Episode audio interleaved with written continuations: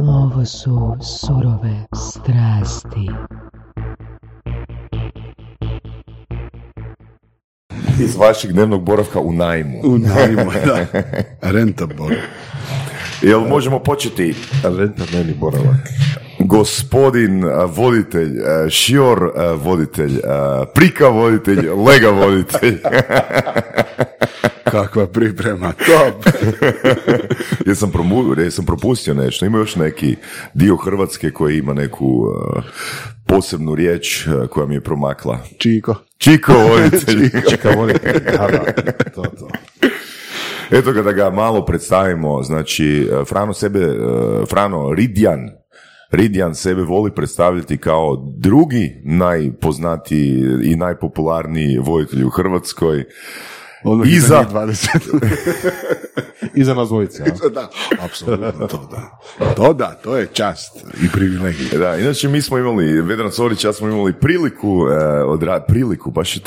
odraditi, obaviti jedan intervju za prodajni mindset sa Franom, gdje smo zvali, gdje je Frano imao zadatak nazvati nekoga iz naše baze i pičati, što je bilo, filter za vodu i vrhunski zvao je gospodina Borisa Kovačeka, jedinog čovjeka kojeg nikad nisam zvao za primarnu djelatnost. Znaš da mi riječi nastup na vikendu, jel možeš, jel ti mogu valjati filter za vodu?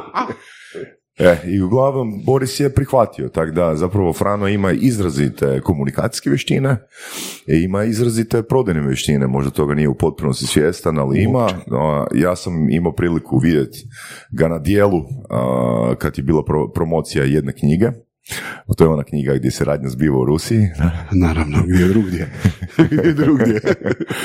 Gdje si ono fakat izdominirao. I onak sam ti došao do tebe poslije, rekao sam ono da ti se baš divim kako si to izveo. Kako dođeš na stage i kako u biti napumpaš ljude sa stanjima, sa emocijama i napraviš predivan ono framing da se ljudi i osjećaju dobro i da budu zainteresirani, a ono, da budu nasmijani i da budu u iščekivanju što slijedi poslije. Pa hvala ti, Saša. Hvala ti, nisam ovako mi nisu nahvali. Hvala Vora što si došao iz tvoju emisiju. Ono, hvala, to je vrh. Znači, ovo nisam očekivao. Ne, lijepo je to čuti, stvarno. Ovako, sad sam malo pokušavao to izanalizirati u ovom hard disku koji je malo prenapučen zadnjih 20 godina. Ali, u stvari, to je sjajno. Kad ti ljudi dođu za vrijeme tog nastupa ili iza tog nastupa, jer onda je to jedina iskrena reakcija. Ovo sve drugo je namješteno, naštimano, izmontirano, poboljšano, potamljeno, posvjetljeno, izbačeni su i te neke stvari, a ovo je baš onako iskreno. I zato je u stvari najviše volim raditi uživo s publikom, jer tada se dogodi ovo otkrivenje kod tebi. Znači, prvi put kad sam došao u emisiju, bilo je ono, gospodin Tenodi puši Vanjo, koji je sad padobranac, i tijekom te emisije događa se što on kao može ko profesionalac kontrolirati, ali ipak su se događale neke promjene. I onda na kraju ove promocije knjige je bilo ono, to je bilo taj trenutak naš, ono, krajnjeg otkrivenja. Klik, da. Jer ti ponosno se iznenadi, znači, to sam događalo mi se puno puta, da ljudi dođu negdje i onda je ono kao, onaj što misli da je zabavan s televizije, ono sad, i onda jedno trenutku, I'm sorry, ono, oprosti. Ako ti fakat jesi tako malo pomaknut kao ono respekt, ali nismo to dojmili, nismo to mogli pojmiti s televizije, tako da hvala na ovim pohvalama, uvijek je lijepo čuti pohvalu u ovom poslu, još je ljepše čuti kritiku, ali u Hrvatskoj kritika ne postoji kao forma, postoji samo kao uvreda, tako da nadam se da ćemo i to promijeniti. Sad, koliko dugo si pripremao tu pohvalu? Ajde recimo, ovako iskreno sad mi, je li to samo sad? Ako kažem, ispaću neozbiljno. Okay. Slušaj, autopilot na neki način. Bravo, komplimenta. Sad si u tom modu, play, record. Slušaj, baš, evo sad kad sam spomenuo taj autopilot, koliko zapravo je onoga što mi vidimo, bilo na konferencijama, na nastupima, koliko god ono zvuči kreativno, koliko toga je zapravo skriptirano? Kod mene nije skriptirano ništa, osim onoga što moj klijent napiše da mu treba u tom trenutku. Jel to je govornik 1, 2, 3, 4, 5 ili u 18 sati je to, u 19.30 to. Zbog čega? Ja sam otkrio da nisam dobio taj dar s nebesa da budem sjajan glumac, da budem čovjek koji sjajno donosi tuđe kvalitetno napisan tekst. I kad sam to shvatio, Onda sam kliknio, ja sam voditelj opće prakse, ne moram se prodavati za nešto drugo. Tako da, možda da preformuliram to što si ti rekao, nije skriptirano, ali bi rekao da je s obzirom sada na količinu kilometara i svega iza mene, pa recimo da je 85% autopilot, odnosno nešto što odgovara pravilima službe, pravilima struke, ali ja da mi ne bude predosadno, uvijek si dopuštam na licu mjesta provjeriti situaciju i to malo zapapriti, zabiberiti ili se vrlo neslavno ne proslaviti. Dakle, mi je nekoj diskusiji nedavno oko glumaca, jeli? Aha.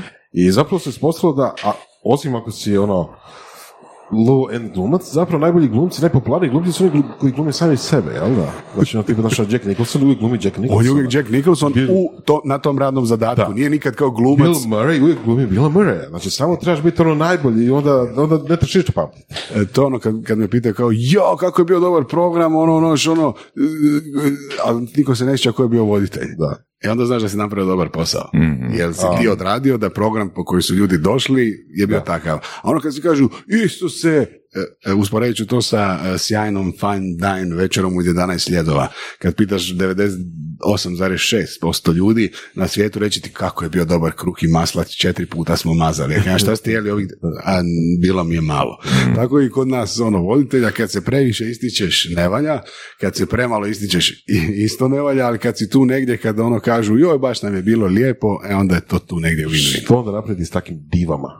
S nekim divama. Pa ne znam, meni su rekli puno puta u poslu kao, pa na šta je tvoj najveći problem? Ja kažem, pa osim što malo asimetrično lice, veliko čelo, previše kilograma, debeli prsti, zavisno to što sam pojeo, oticanje i te neke. Što još? Možete li mi malo pomoći da bude lakše? A ti ne vičeš. I sad je ono kao, kako misliš ti ne vičeš? Šta znači ti ne vičeš? Pa kao ti nisi diva, ali moj posao nije da budem diva, moj posao je da dođem, vi ste me platili da ja to obavim i ja odem, niti da vama uzimam još kulenove seke, sokove, pivo i sve ostalo, nego vaša usluga, moja usluga je završena, jeste zadovoljni, jeste hvala i ja kao svaka prava prostitutka, osim u stavu plaćanja i od nepoznatih ljudi u vrlo čudno doba noći redovito sam se vratit kući i samo čekat naplatu. I to je to. Kad kažeš voditelj opće prakse, kakve još prakse postoje? Moram ti reći da je to... Voditelj interne.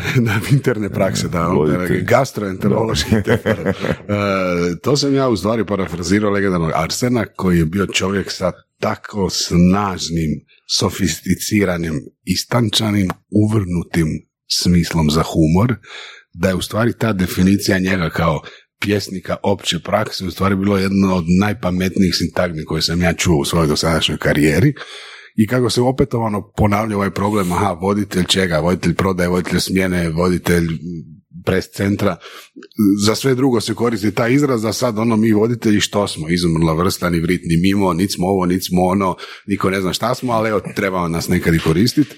I onda mi je pazi, čovjek je ponudio takvu moćnu sintagmu da objasni isto ovo što ja ljudima ne mogu objasniti. Šta je voditelj opće prakse? Od seoske zabave do najskuplje dvorane, tu smo, broj telefona, poznat redakciji.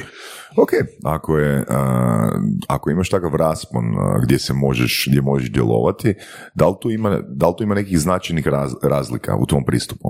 Ako je seoska zabava ili... Sad je to možda malo smiješno. Kad mene pitaju kad sam ja točnije sam sebe propitivao, pa u čemu je problem kad dolazi taj trenutak kad si ti prvi najpoznati, kad te češće zovu. Pa u čem je razlika? Ja mislim da je razlika samo u protoku vremena, odnosno u sazrijevanju. Jer ja imam osjećaj da sam ja na isti način radio prije 15 godina, prije 20, ali u stvari tehnički gledano u sebi jesam, ja sam to tako doživljavao, ali opet sam sad shvatio što se može još malo poboljšati i podignuti na neku novu razinu. Ako je kad dođeš u prodajni mindset i surove strasti, onda odmah ti se napumpa samopouzdanje, sve je isto, kužiš, ali ti si drugačiji, tvoje stanje je drugačije. Supernova ću sad postati, eksplodirat ću na poseban način. Tako da ovo što si me pitao u čemu je razlika, pa ja pristupam isto, jer kad ljudi kažu najgore kad ko voditelj uzme štav, lako ćemo, to je ta gaža, tu te onda kazni sve, gospodin svevišnji, univerzum, šta god koristi, zavisi što ko koristi na dnevnoj bazi i to ti se obije ne o glavu, nego pogineš u tom trenutku pred tisućama ljudi jer si se stavio iznad programa, odnosno iznad tog trenutka. A što je alternativa? Alternativa. Znači, pristupati kao da ideš na dodjelu Oskara, u stvari si u Hruševcu Kupljanskom, radiš skup plehorkestara Zagorja i šire okolice, jer ljudi to cijene. Doduše, ti prilagodiš govor, leksik, znači ne govoriš kao da si na filmu, ono, dame i gospodo, večeras izdvajamo za vas iz kategorije. No kaj, antipasa jarca, pa šta je ako tu tvure, šta tu radi, di je ovo, šta je ovo? I onda ljudi prihvate de facto taj tvoj pristup, nisi se odvojio, a vide da si se posvetio određenoj situaciji. Meni se recimo to nikad nije odbilo u glavu. Neki će reći kao, joj, to samo dođeš, pročitaš i odeš. Kad bi to isprobao, uvijek mi je bilo baš koma. Tako da ja isto pristupam bilo kojoj stvari, a ono što ljudi su digli na razinu fame, na razinu pritiska, tipa to je velika televizijska emisija, to je nešto, znaš ovo, ono... Ne, to je moj posao. Stavite slušalicu, kažete kad idemo za 5, 4, 3, 2, 1 nice. I mi idemo van. Nice. E, a sad ja bi ono, uvijek stavio kolege koji su cijeli život u tome i kao to je fama, ja imaj sad makni tu slušalicu, nema nikog da ti ništa kaže, evo ti mikrofon i ajde rođeni. Pred ljude u nekoj određenoj situaciji. Ja sam napravio onaj obrnuti redoslijed. Ja sam prvo krenuo sa živom publikom, pa je došao radio, pa je tek onda stigla televizija. Većina novih generacija, televizija, odnosno digitalno nešto video, snimanje, im je pojam snimanje i svi bi prvo to. Međutim, ja kažem svima televizija, odnosno YouTube video formati, to su najveća i najslađa prevara na koju mi dobrovoljno pristajemo. I kad to onako osvijetiš, onda shvatiš, aha, pa to baš nije realno. Ne, to je najnerealnije što misliš po tim? Mislim ono tipa, znači, ti gledaš emisiju, ti gledaš nas lijepo obučene, gledamo, fino smo našminkani pod super svjetlima, ti ne znaš da smo mi to možda snimali 6 sati, da smo bubali u to ne znam koliko vremena na color editing, da smo morali ponavljati nešto, jer nije tehnici bilo to dovoljno. I onda shvatiš da ti u stvari gubiš vrijeme za nešto što ljudima čini se to je to, ti izađeš tako. Kad je pak live u pitanju, na televiziji na velikom projektu, to je nešto što ja jako volim. Jer kad je nešto live, onda to nema baš puno svega, jer samo možeš čuti u slušalicu, aj joj. I onda je to moj tren, a sad treba spašavati. I tu ja nekako volim plivati, jer tu su nepredvidive situacije. Ali su opet u ograničenom obliku formatu. To je 5 kamera, ti si na njima, znaš da se moraš okrenuti na ovu, da dolazi neki gost i da u nekom trenutku će ići ili reklame, ili će to završiti. Mm-hmm.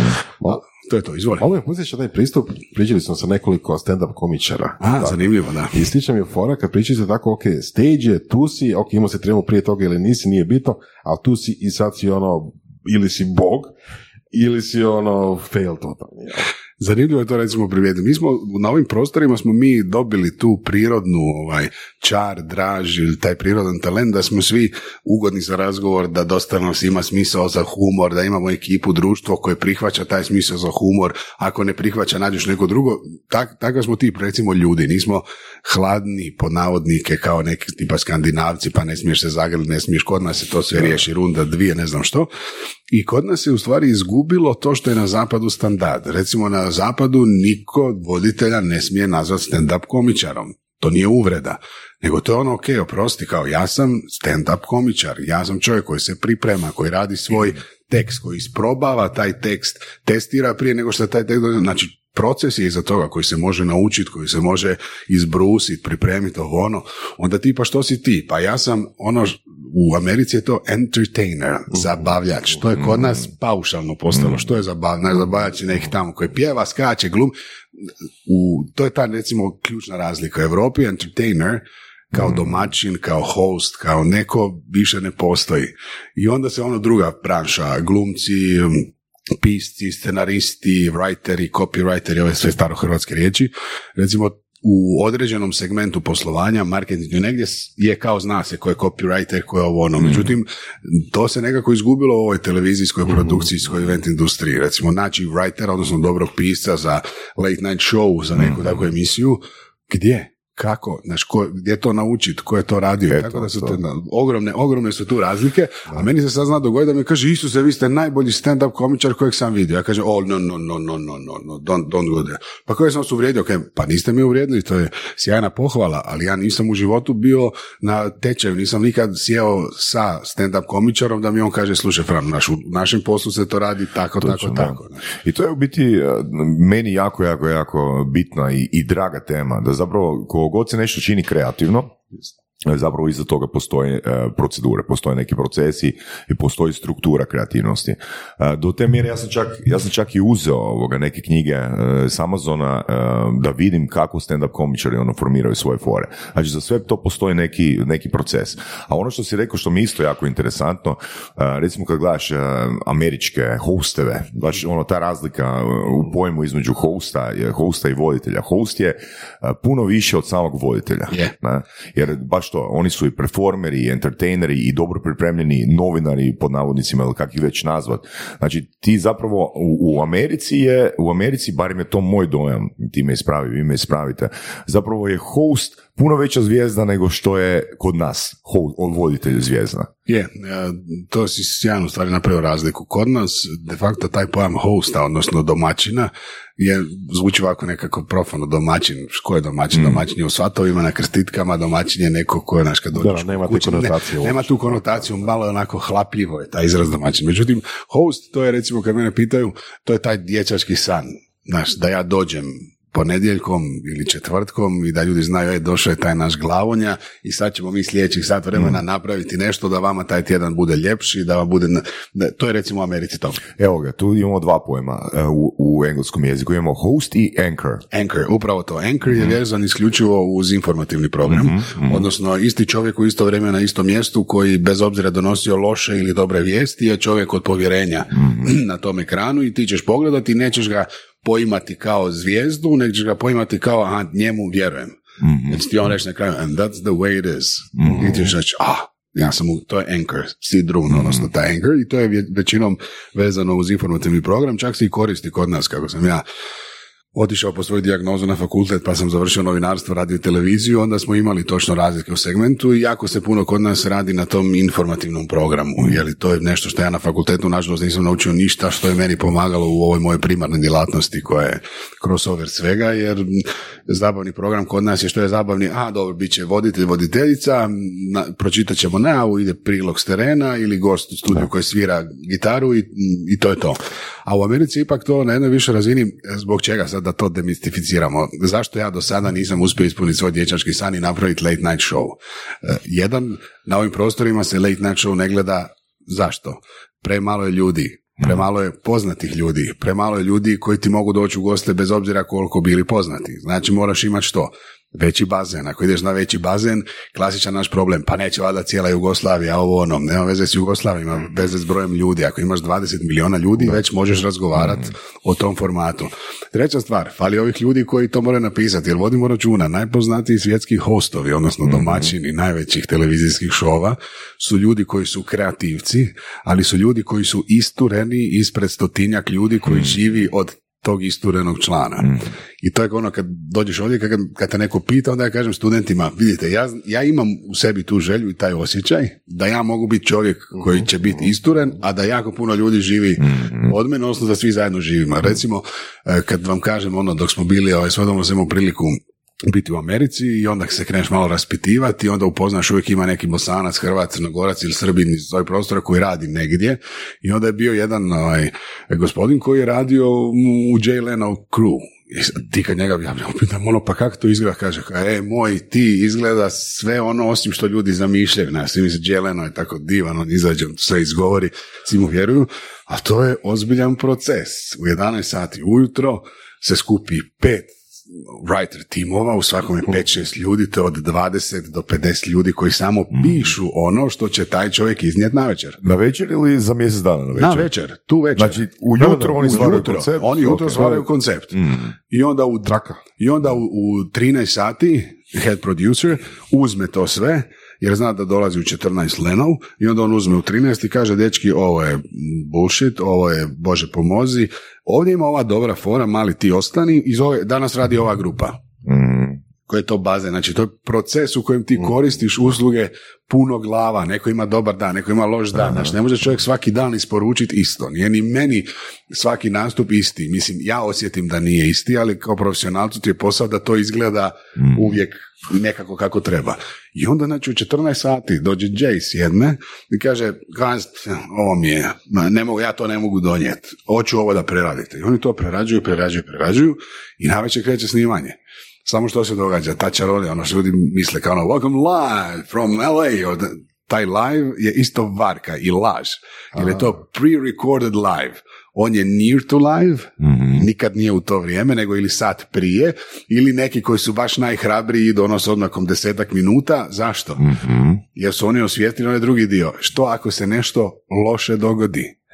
Jer kod nas ako se nešto loše dogodi, dogodilo se loše, ali to se ne pušta van ako nije loše dogovoreno. Nego, dogodilo se nešto loše, ok, 10 minuta, we do it again. Da. We do it again. I treći pokušaj je bio dobar, ali isto live. Da. Ti gledaš, to je isto live. Da. I kod njih ima dvije opcije, oni imaju ono late show, daily, late i late. Znači ti de facto, ono, masu ljudi ne zna da su to po 3 izuzetno snažne ličnosti koje rade na istoj televizijskoj mreži, ali svaki ima svoj segment u noći. I sad ti da neko kaže da treba imati 3 late night showa na hrvatskim televizijama, čem ti pričaš, kao treba jedan samo skupiti. Ispričavam se, ponesem se. Kad to pričam, ponesem. Odlična priča. To je produkcija, to je profesionalna produkcija, to je biznis. Budemo realni, to je biznis. Znači oni na temelju toga što on cijeli dan radi taj show i na kraju ga i napravi late ili koja je ta termina, iza toga su ogromne pare u oglasima, ogromne pare u mašineriji koja to podupira, jeli, i TV kuće i sve. A s druge strane imamo, recimo, radio. Ja sam, recimo, malo fasciniran onim radijskim voditeljima. Prošla ti. Recimo, znaš možda Art Bell. On je jedan od osnivača, ali to je baš ono, valjda, late showa.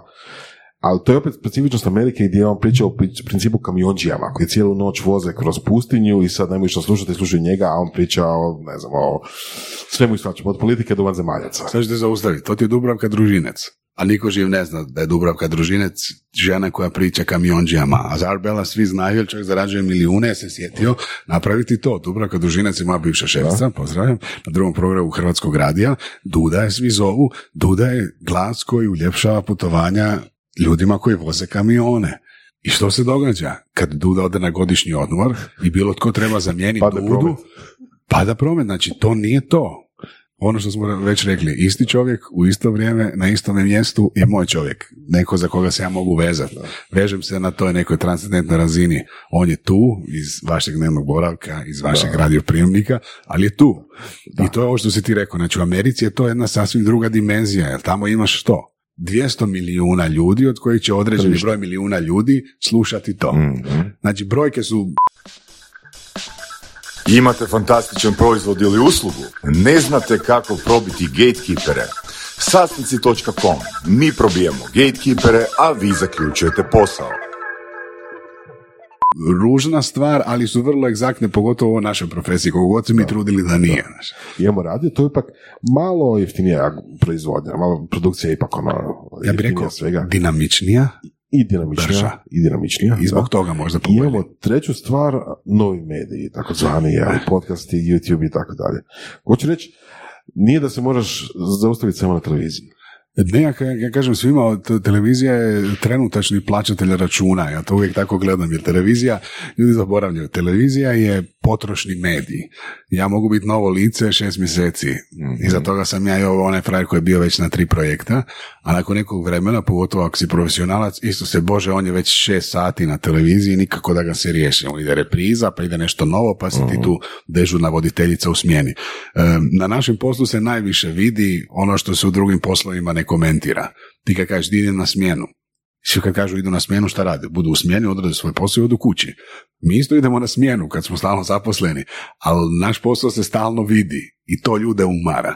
Zbog toga svima kažem, radio je najljepši medij na kugli zemaljskoj, jer ti ne smeta, stvara ti dodanu vrijednost, može cijeli dan biti uz tebe, ako ti zasmeta utišaš ga, kad opet trebaš pojačaš ga i jako je brz.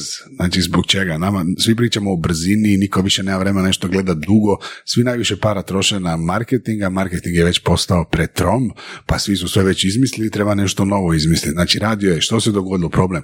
Halo, dobar dan, poštovanje, ovdje radio taj, recite nam što se to događa u vašoj ulici. Evo tu kod mene sad problem, super, ok, najgluplja, najjednostavnija verzija, riješiš telefonom.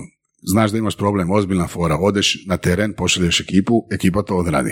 I ja sam imao tu neopisivu sreću raditi godinama na Hrvatskoj radioteleviziji i onda svi kad pitaju, joj, to su tromi sustavi, državni, ovo ono, kem, ok, sve, ja uvijek kažem, da, u potpunosti slažem s vama, u pravu ste. No, ajmo pogledati ovaj drugi dio slike. Tamo sam upoznao sjajne profesionalce, ljude koji još uvijek se sjećaju vremena kad je svaka karika u lancu bila važna, koji znaju razliku između brzog posla, hitnog posla, situacije, znaju odreagirati sami, intuitivno jer su jako puno na cesti, odnosno u programu su. I na tom ću primjeru pokazati taj sudar, ovo što se spomenuo, nove medije. Što se događa? Dolazi jedan glavnja, mlađi malo, koji stalno propituje nove procese, nove mogućnosti svega. I saznam ja da postoji na, gle čuda, ovom uređaju koji koristimo svaki dan, mobilnom uređaju, jedan sjajan program koji je u stvari aplikacija koja meni omogućuje da se ja bilo gdje da jesam spojim i uz pomoć te aplikacije imam savršeni radijski zvuk i prijenos za bilo koje svoje uključenje. I ja normalno, kako to ide, on ima puno vrata tamo, pa kucaš jedna, pa kucaš druga, pa znate vi, i dođem do čovjeka iz tehnike koji to ima. Kažem, prostite, ja bih to htio isprobati. Čovjek onako prvo se iznenadi, kao ono, pa kako to, pa kažem, jel mogu probati taj uređaj? Pa kao, zašto? Pa kažem, ne znam, imamo emisije koje traju po 3 sata, trebamo se uključivati sa gostima na ono halo, nema glazbe, nema ništa, pa nije logičnije da imam taj program, odem negdje i taj trošak je samo dnevnica i to vozilo i vratim se kući. Problem nastaje u čemu? U sindikalnom pristupu svakom sustavu. Jer kako bi sad ta će aplikacija zamijeniti tehničara, zamijeniti čet kolana. Propisano je ko mora biti. Da, ja kažem, ali gledajte to ovako, ja kao profesionalac, odnosno ko zaljubljenik u radio, pa ja nikad neću otići lado snimat sa tom aplikacijom. Neću onda reći, dečki, trebam vas 5, hoću da mi ti snimiš ove prednje surround, da mi ti staviš iza, hoću ja mikrofon u slačionici. Da... I onda kažu, nismo tako razmišljali. To nas koči u tom prelasku skroz na nove medije. Nove medije poimamo samo preko mobitela, preko nekog swajpa, da mora nešto biti brzo, a kao ipak bi sjeli ispred televizora pogledati nešto što smo ponudili. I tu sad su ozbiljni problemi ovi koji trebaju namakniti sredstva za produkciju bilo kakve vrste, a radio je svima negdje u zapečku, svi ga zaborave. Kad je najveći problem na kugli zemaljskoj, prvo će ga riješiti ljudi s radija. Jer samo će se ljudi s radija moći uključiti i za televiziju. Jako malo će isključivo ljudi, bez uvrede kolegama, koji su televizijski ljudi, biti u stanju meni jezikom prepričati sve ono što su. Zašto? Ne zato što ne znaju, nego prokletstvo navike. Navikli su da će slika izgovoriti puno onoga što oni ne moraju. A radijske ljude ja volim, jer ja i da sam u najvećem mraku, da su mi zatvorene oči, tako je. Oni dokažu. Da, zapravo, to je Ekrem rekao jednoj, u našoj epizodi, Ekrem Dupanović, da je radio najvizualniji medij. Ja to govorim godinama i čudim zašto ljudi to ne mogu percipirati. A druga stvar, na jednom predavanju isto, Matej Prapotnik koji je bio, čekaj, tehnički, znači zvuk putuje većom brzinom nego slika, ali tako? Prenos. Prenos? Da, prenos zvuka i prenos. A ne, ako misliš na prenos, da ti polakšam, pojednostavnimo, tebi kasni slika naspram zvuka da. Zbog dileja na satelitima, odnosno veće količine podataka koje se moraju. Pa imaš osjećaj da kad neko viče gol na radiju, ovaj viče tek za 7 sekundi na televiziji. To je u isto vrijeme, na istom mjestu gdje se pušta signal je ista ta fora. Samo je količina podataka manja, pa ti ovo dolazi brže. Brzina zvuka je 300 i nešto nije naš. Ali dobro, komunikacijski, znači TV voditelji, radio voditelji, znači ti kao radio voditelj moraš razmišljati vizualno. Moraš razmišljati o svakom detalju, kako će se to interpretirati u glavi slušatelja. Dok to ono što si rekao malo prije, ti možeš neverbalno na televiziji puno toga, ajmo reći, bez razmišljanja pokazati. Ti mali ljudi u tom uređaju radijskom moraju koristiti sva svoja osjetila da bi prenijeli jednom osjetilu to što oni osjećaju. Televizijski ljudi uključujući mene kad sam u smjeni, se samo mogu nasmiješiti. Da. Ono, što se dogodilo? Smiješak. Reklame. Mm-hmm. To je taj neka sitna, ali velika razlika. Mm-hmm. Evo, imate još nešto. ne, to je bilo to. Hvala. Kad je to bilo? Pred 19-20 godina Story Supernova. Da, Story to je Supernova.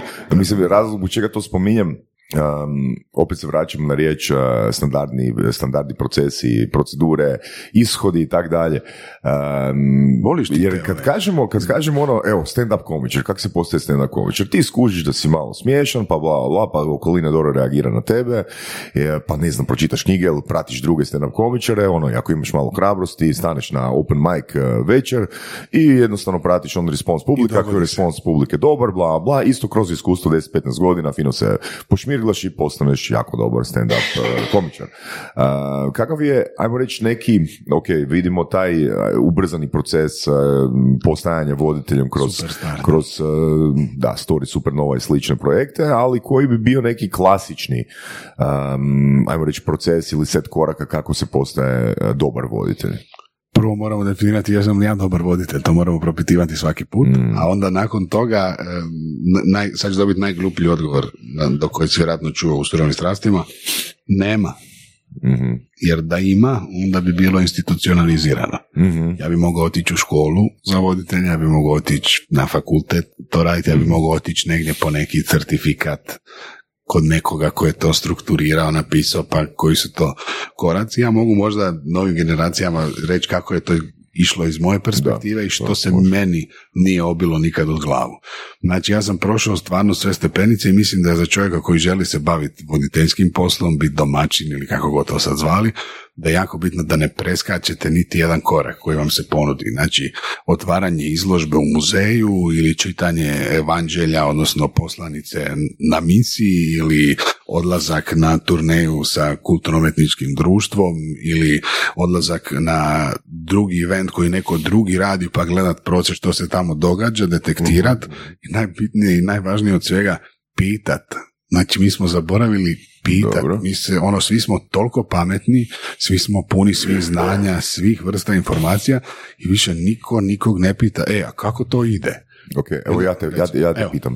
Evo, recimo, ja sam prvi razred osnovne škole, ja možda sam malo komunikativan, imam malo viška samopouzdanja i recimo na kraju godine je školska predstava, ja kažem učitelju, mogu ja biti voditelj te školske predstave za kraj godine, bla, bla, i sad vidim da mi to je ok ili mi nije ok, ali mi je interesantno i kažem, mogu li ja učitelju svake godine biti voditelj takvih programa, pa onda za 3 razreda te generacije i tako dalje, i onda recimo odem u crkvu i budem ministranci, onda čitam, kako si ti rekao, neko evanđelje, izlažem se tom, ajmo reći, toj interakciji, tom pogledu, nema interakcije, tom pogledu publike i eto, to smo riješili. Znači, super si to napravio, znači ti si čak napredniji, ja sam tek u 3. razredu krenio i učiteljica je meni rekla, Frano, vodit ćeš kolo sreće na satu razredne zajednice i to je, recimo, sjajna stvar. Masu puta u ovom mom razvoju su me u određenom trenutku, kad je bilo najpotrebnije, prepoznali neki ljudi unutar ili izvan sustava.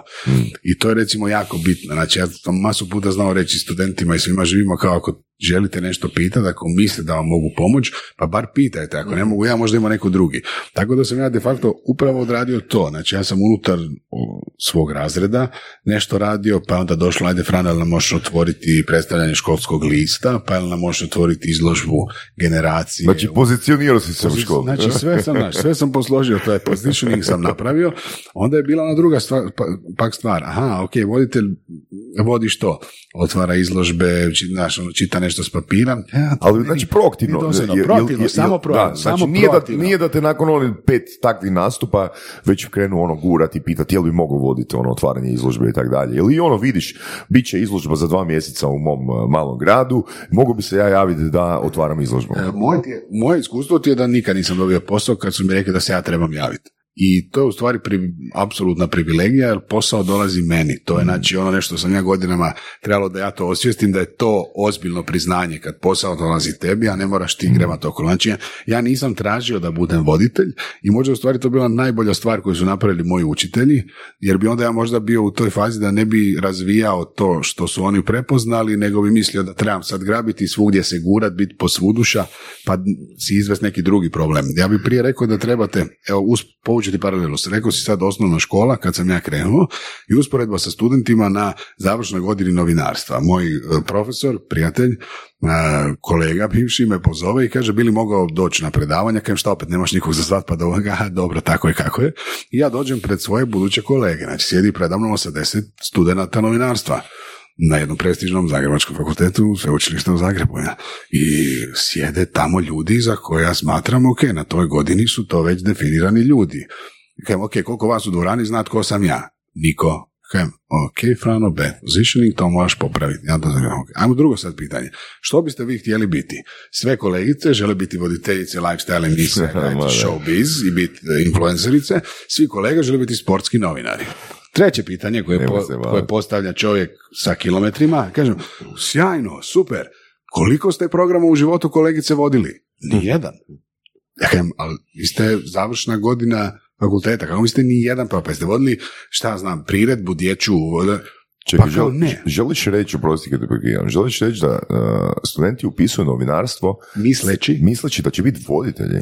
Između ostalog, misleći da će biti voditelj, da će biti poznata lica i da će biti javne osobe. Čisto ono, informacija u odnosu na kolege s kojima ti surađuješ. Koliko voditelja zapravo jesu novinari? Ja mislim da sam ja jedan od rijetkih. Znači, evo sad dominantno... Prvu, ako sam neko zaboravio, isprike kolegama, ali ona prvu, ja mislim da sam ja ispao jedini čovjek koji je završio novinarstvo, ali sam... Znači, vjerojatno ćeš postati, ako završiš dramsku, voditelj nego novinarstvo. Između ostalog, završiš bilo koji drugi fakultet. Jer ono što nekad su me znali krivo razumjeti, točni novinari, kolege, novinari vole to lijepo napisati, tako da imao sam jedan sad vrlo recentni slučaj gdje je ispalo da ja napadam neku drugu profesiju zato što rade posao voditeljski, znači to je apsolutni debilizam. Znači, ovo koristim priliku još jedanput reći da su krivo prenijeli što sam ja htio reći.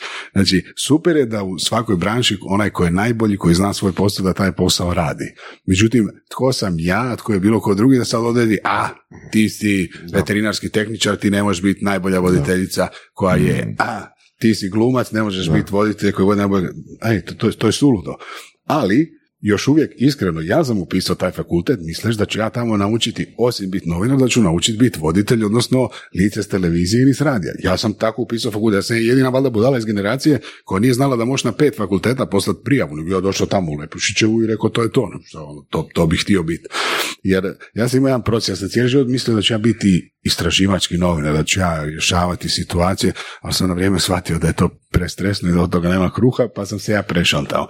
Ono što je recimo super kod mene kao čovjeka koji je završio novinarstvo, ja u određenoj situaciji točno znam kad sam ja novinar, a kad sam ja zabavljač, odnosno voditelj.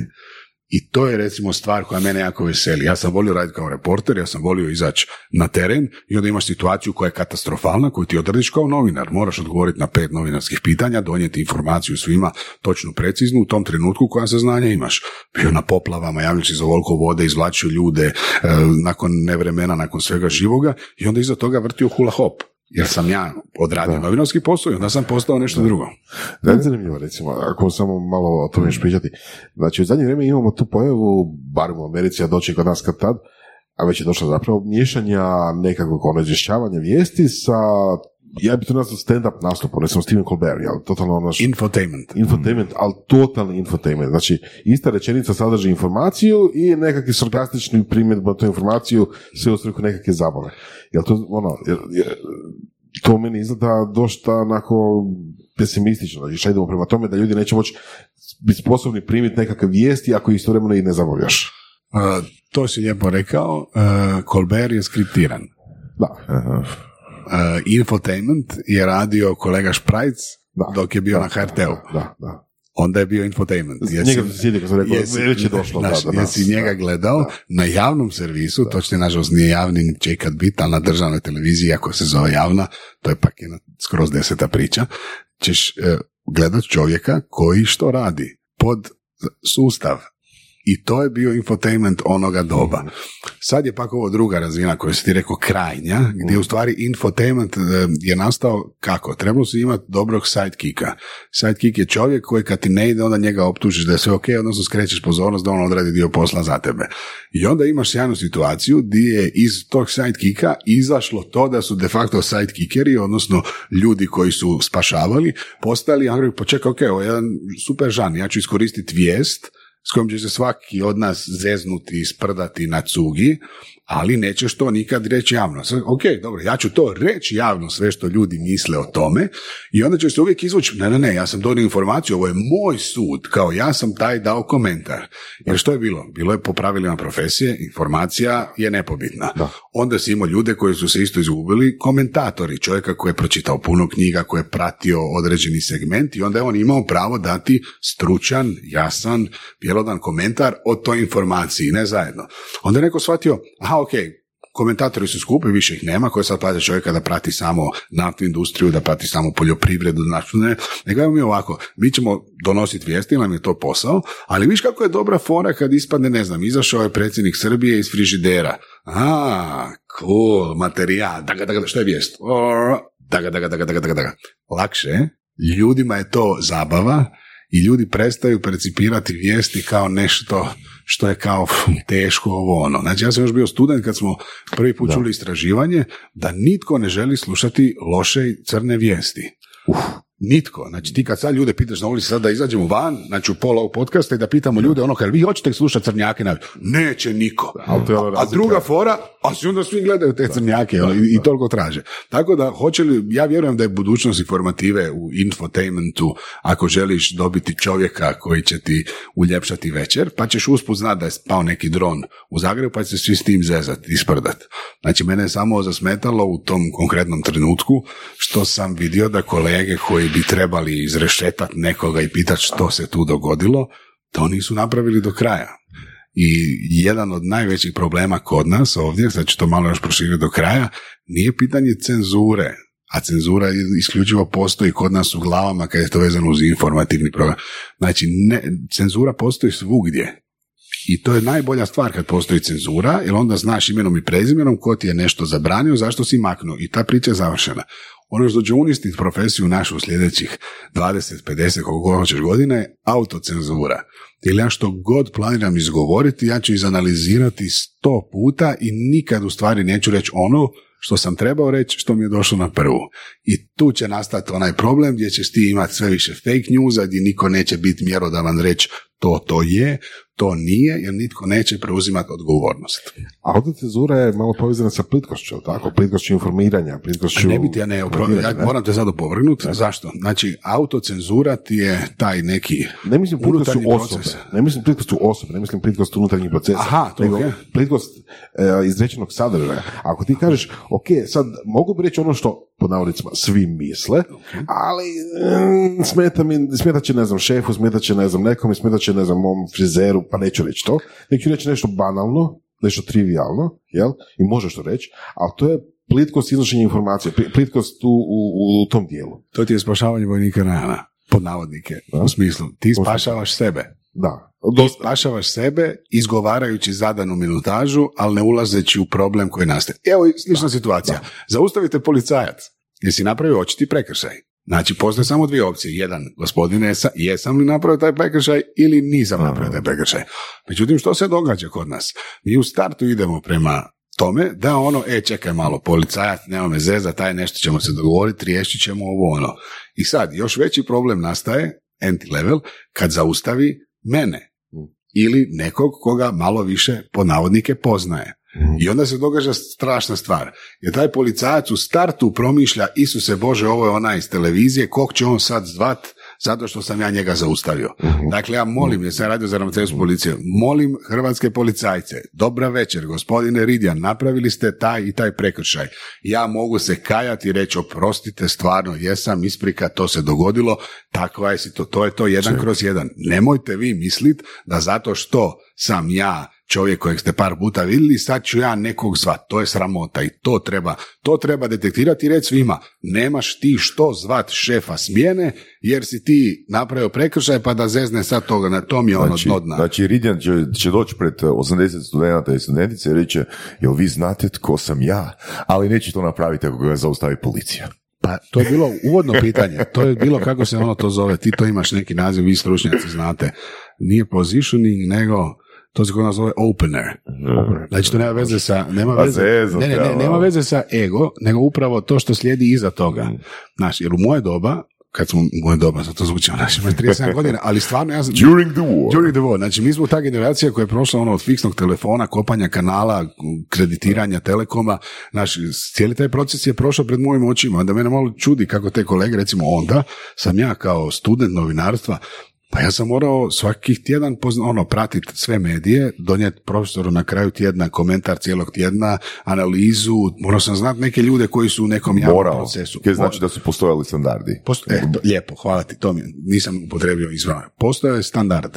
I standard je u stvari super stvar, standard nije nešto grozno, jer mi imamo mi da nemamo standarde u elektroindustriji, u tehnologiji, pa bio ozbiljan problem, Boras, ti si malo tu stručniji od mene, pogotovo, znači da nema nekog osnovnog standarda, da nema nekog koji je rekao, to je jednako to, bilo bi malo frka naš. Ako pali su standardi, to su veoma postalo paušalna izjava, pao je standard, jer standard je kod nas što? Vezao nešto uz lovu, ne mogu se kupiti, pao nam je standard. Ali ono, neka standardizacija, neka tablica. Nije samo kod nas. Mislim, opet, ovi primjeri koji smo pričali, to su isto primjeri iz Amerike koja je najveća američka sila. Meka, da. Dakle, sudete neko problem. Ali opet ne znamo rješenje.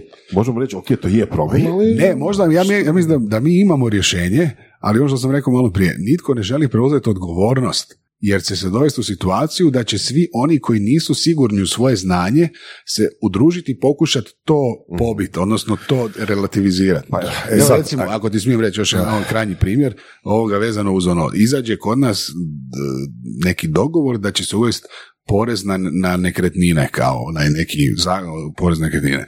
I sad što imaš? Nemaš objašnjenje što bi to značilo na zemlji u kojoj ima 97-8% ljudi kao privatno vlasništvo, da objasniš to ljudima, nego sve novine imaju sutra ujutro naslov. Kako izbjeći plaćanje poreza na nekretnine?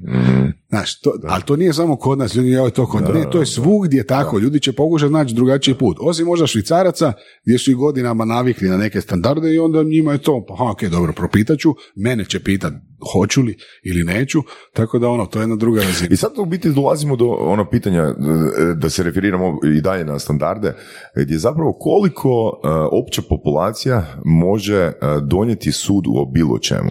Jer recimo, da li je, ne znam, neću ići u smjeru politike, nego ajmo reći, opet ću se referirati na okvir postajanja voditelja. Da li je dobar voditelj onaj koji se sviđa publici? Znaš, ili postoji neko stručno tijelo koje će napraviti standarde i reći, on je kompletan voditelj ili ono, ne najbolji, neću reći najbolji, nego on zadovoljava 7 standarda, a ovaj drugi koji je simpatičan zadovoljava simpatičnost plus još jedan standard.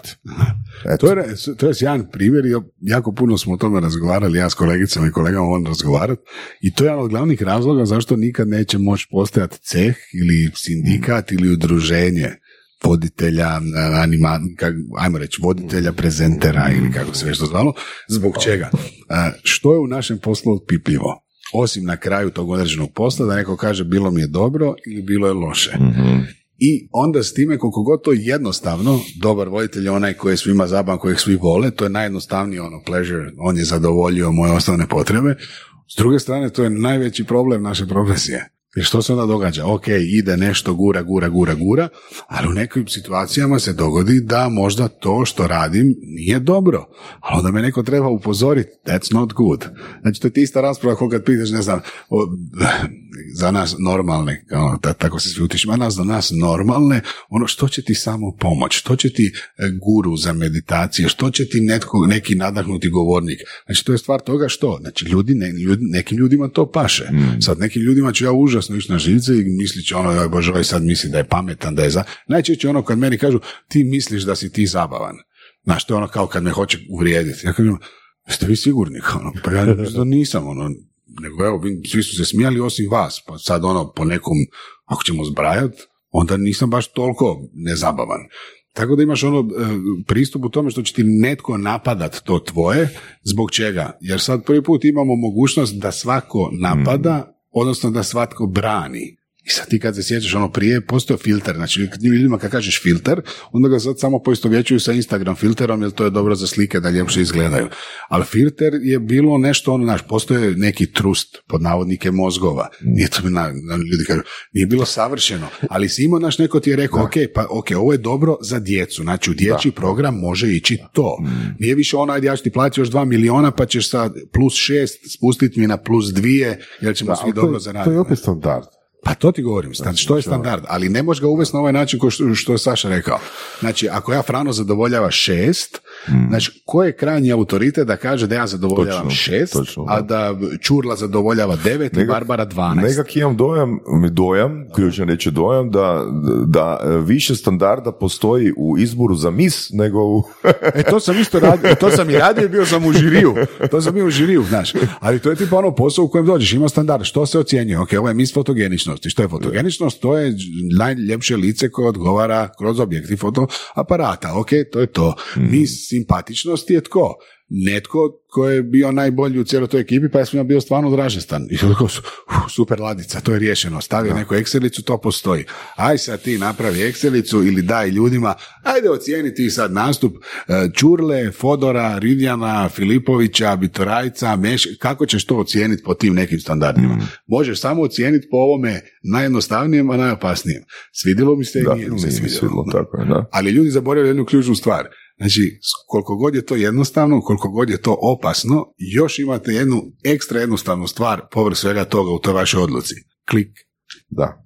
Znači, ne moraš me psovat, ne moraš mi spominjati majku, oca, obitelj, govori da sam glup, da sam... Klik. Da.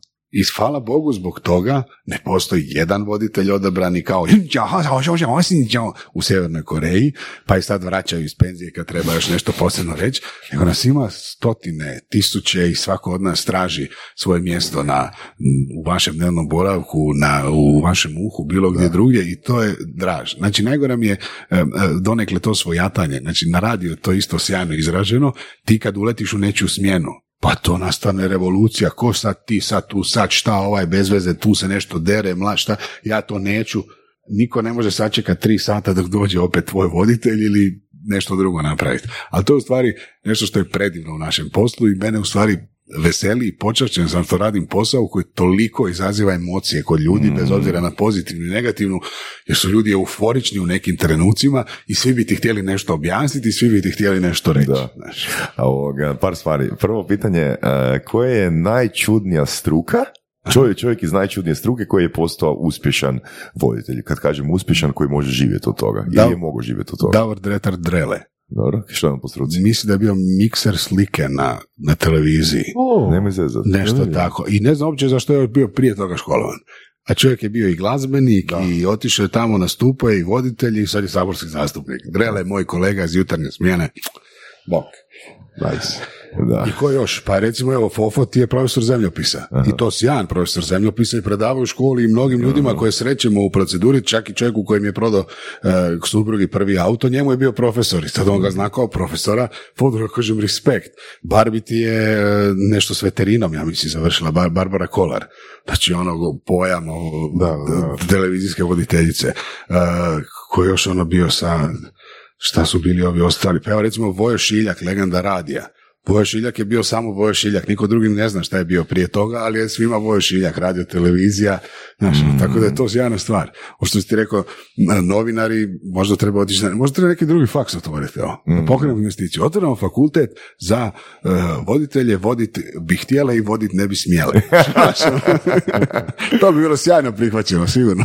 Znaš, i mislim da tu imamo, ja baš imam admiration prema jednom segmentu onoga što ti izvrsno radiš. Recimo, kad ja držim predavanje, meni ponekad treba, ja postepeno ulazim u svoje željeno stanje. Okay.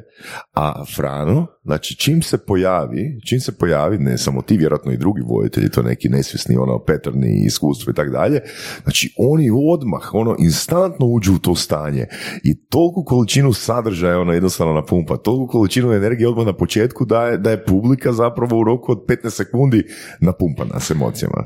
E sad tu postoji jedan ključan problem, sitnica, odnosno razlika. Ti si predavač, ti si čovjek koji treba ljudima koji su ispred tebe prenijeti znanje. Na tebi je puno veći pritisak jer ti moraš izdržati duže sati da bi njima donio dodatnu vrijednost. Ja jedino što imam, ja imam opener, odnosno otvaranje. Ako ja u otvaranju nisam dobio 2/3 dvorane i publike, ja sam dead. Mm-hmm. A ja imam više šanse. Ti imaš više vremena ili si ti čovjek koji će uljevati povjerenje. Od tebe se ni ne očekuje da u 15 sekundi mi doneseš sve postulate NLP-a, svog znanja, iskustva. Nemoguće. Ali od mene se očekuje da izazovem reakciju. Bilo da svi fičukaju, zvižde ili da je svima drago što su me vidjeli. Tako da kad ja počinjem recimo neke programe na kojima ima puno ljudi, u određenom trenutku donesem odluku. Hoće li taj uvod biti odmah na pozornici ili ću im iskoristiti radioforu pa ću ih zeziti na drugačiji način. U većini slučajeva kad je heterogena skupina, kad je nešto što bi trebalo biti ozbiljno, kad ih je puno, višestruko bolje reagiraju kad iskoristiš foru da počneš govoriti bez da te vide. Što se događa? Ja sam okinjio njihov receptor, ok, gdje je voditelj, treba biti voditelj, gdje je voditelj i onda slušaju. I onda ti pa recimo, zašto se to radi vani? To ti je uvod, warm-up, zagrijavanje za ono što dolazi. Znači ja napravim de facto sam sebi warm-up. U smislu, bubam recimo, dame i gospodo, dobrodošli uživo na konferenciju. I sad vi svi misle da je to snimljeno, jer je to snimio kolega što snima za Kina, naravno. Kroz program vas vodim. Ja! I onda, ono šta je, i onda dođeš ti. I tu si ih već riješio i onda krećeš dalje. Ima situacija poput ovoga kad smo mi bili na predstavljanju knjige gdje su me svi već vidjeli. Ja nemam taj val da odigram na to, ja sam došao i sad ste vi sretni što sam ja došao. Nego moram napraviti onda twist. I onda kreneš rokat redom. Dobra fora uvijek. Kažeš sve ono što je nepristojno reći. Zašto? Jer ti si voditelj, to neće reći ni taj čovjek koji je domaćin, ni će reći ti ljudi njemu, ali ako ti govoriš kao voditelj, već je svima u startu biti kao kako ga je krenio sad pred svima. Tako da ima ti nekih ulazaka, možda je sad krajnje vrijeme da popišem te fore, ali nigdje nisam mogao. To sam baš htio pitati, znači ti, ajmo reći, strategije tih openera. Pa ja to moram zapisivati, odakle ti to izviš, sad ću ono staviti to strategija openera, to moram, evo, ja ako ikad napišem knjigu, strano pišem. Naslov poglavlja. Da, baš ono, strategija openera. Pa recimo u tim knjigama koje sam čitao i na temu prezentacija, na koji način se prezentacija otvara da zahaklaš njihovu pažnju unutar par sekundi, recimo jedan od mojih strategija openera je to da im se ne svidim na početku, da imam prekrižene ruke, da imam prekrižene ruke i da pričam nekim monotonim glasom, znaš, ono kao, i onda u biti gradiš to stanje, ali opet ono što si rekao, ja imam vremena za to. Kod stand-up nastupa isto ima ono hrpa tih oponera, koji recimo i u seduction strategije isto ima ono jako puno tih oponera, tipa opinion makeri, ono su recimo neki, dobro, ok, sorry, Frano, nastavi. Ne, imaš, super mi je ta fora, ti si rekao ovo kao imam vremena se zagrijati. Da. Ponekad najlošiji programi nastaju upravo iz toga, jer smo svi u sredini u kojoj se podrazumijeva da imaš vremena za nešto napraviti. I onda najveći problem je zašto se događalo kod nas da neke emisije i šovi propadaju, da propadaju neke skupe produkcije. Zašto? Jer svi idu kao ono, najbolja će biti peta. Sorry guys, peta je too late. Najbolja mora biti pilot mora biti najbolji u tom trenutku i onda ako ste mi odobrili da pilot izlazi van, onda prva mora biti da svi pričaju 20 dana. Jer u drugoj ti možeš fulat, u trećoj, a svi će još uvijek pisati u prvoj, pa ćeš ti na četvrtoj se izvući. Ako ti u startu čekaš da će peta biti top, niko te ne gleda. Jednostavna fora. Ide prva emisija sezone, gleda 700,000 ljudi nedjelju. Ide druga emisija sezone, gleda 540. Ti možeš u trećoj imat da ne znam tko da dolazi, gotovo je, kasno je. Projekti na kojima si ti radio, tipa Super Talent, kakva je tu situacija izgledala? Mislim, koliko zapravo, mislim, ne možeš imati u svakoj sezoni jednako jaku energiju, jer mislim, na kraju krajeva nije niti žiri, niti voditelji ne mogu, koliko god da su kreativni, iznijeti taj show sami. Da. Istina, ali nije da se hvalim, moja prva sezona Super Talenta je bila 8. po redu i najgledanija u povijesti. Da. Tako da nije do mene, dogodilo se. Složile su se zvijezde. Dogodi se, to je stvar prostora, vremena, reakcije, jesi li krenio u dobrom tjednu 9. mjeseca, jesi li krenio malo prekasno. Recimo, evo, usporedba, ja sam sa javnog servisa prešao na najgledaniju komercijalnu televiziju. I taj pojam gledanosti je još uvijek nešto apstraktno. Ja kažem da je to još jedna od onih prevara na koju svi prestaju, jer mi znamo koju potkošulju nosi premijer, kad je rodila gospođa, što je radio ministar, ali niko živ na svijetu, ja nisam sreo još ni jednog čovjeka u Hrvatskoj koji zna da ima taj uređaj za mjerenja, ne znam, vi povozite, ako neko ima, ako može nakon ovog podcasta se javi, nek se javi. Ja bih ga volio upoznat, plat mu ručak i reći, ajde da napokon da vidim da postoji taj čovjek. Imaš, recimo, zanimljivu situaciju. Nova imala najgledaniju kao do sada i kada je bio Tvoje lice zvuči poznato, kad je format došao u Hrvatsku.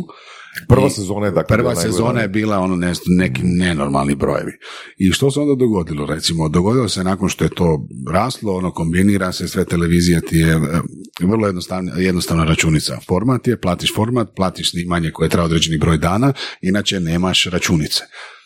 Zašto ne možeš napraviti late night show u Hrvatskoj? Premalo je tržište, nemaš 80,000 eura tjedno za nešto, a ovako imaš 100 do 120,000 eura bubam po emisiji za nešto, neko potroši više, neko manje, to se na kraju vidi, neko ko je u poslu vidi, većini ljudi je to jednako dobro. I onda kažeš, ok, to zgružiš u 10 dana i onda imaš 3, 4, 5 mjeseci programa. I onda, recimo, za razliku, kad je bila prva sezona, bilo je top gledano. I onda ti ono gleda se manje, pa svi kažu ljudi, oj, to je dosadno, već smo to vidjeli, nešto je novo, ali ljudi uvijek gledaju. Na tebi je da napraviš twist, produkcija uvijek radi nešto novo, nešto drugačije. I što se, recimo, dogodi? Dogodi se kriza. Mi krenemo, otvorimo, tvorici zvuči poznato, ono pokida sve živo i onaj strah, niko ti ne zna reći što je, ne možeš preuzeti odgovornost, to je puno ljudi, hoće se snimati, neće, virus se širi, ne širi se i zaustaviš na trenutak. I što se dogodi? Znači, iste te godine otvorio si, razvalio si i pustiš nakon što se to primjeri kad možeš to odraditi. I nastane ti problem, ljudi kažu, pa joj, to je staro, to smo gledali. Znači, nisu gledali su 2 epizode u 3. mjesecu, nastavili smo u 9, a to smo gledali, to je ta sezona. Jer u glavi ljudi je ono, ko što imaš na radiju swipe, takozvani znanstveni, 20 minuta pozornosti. Da.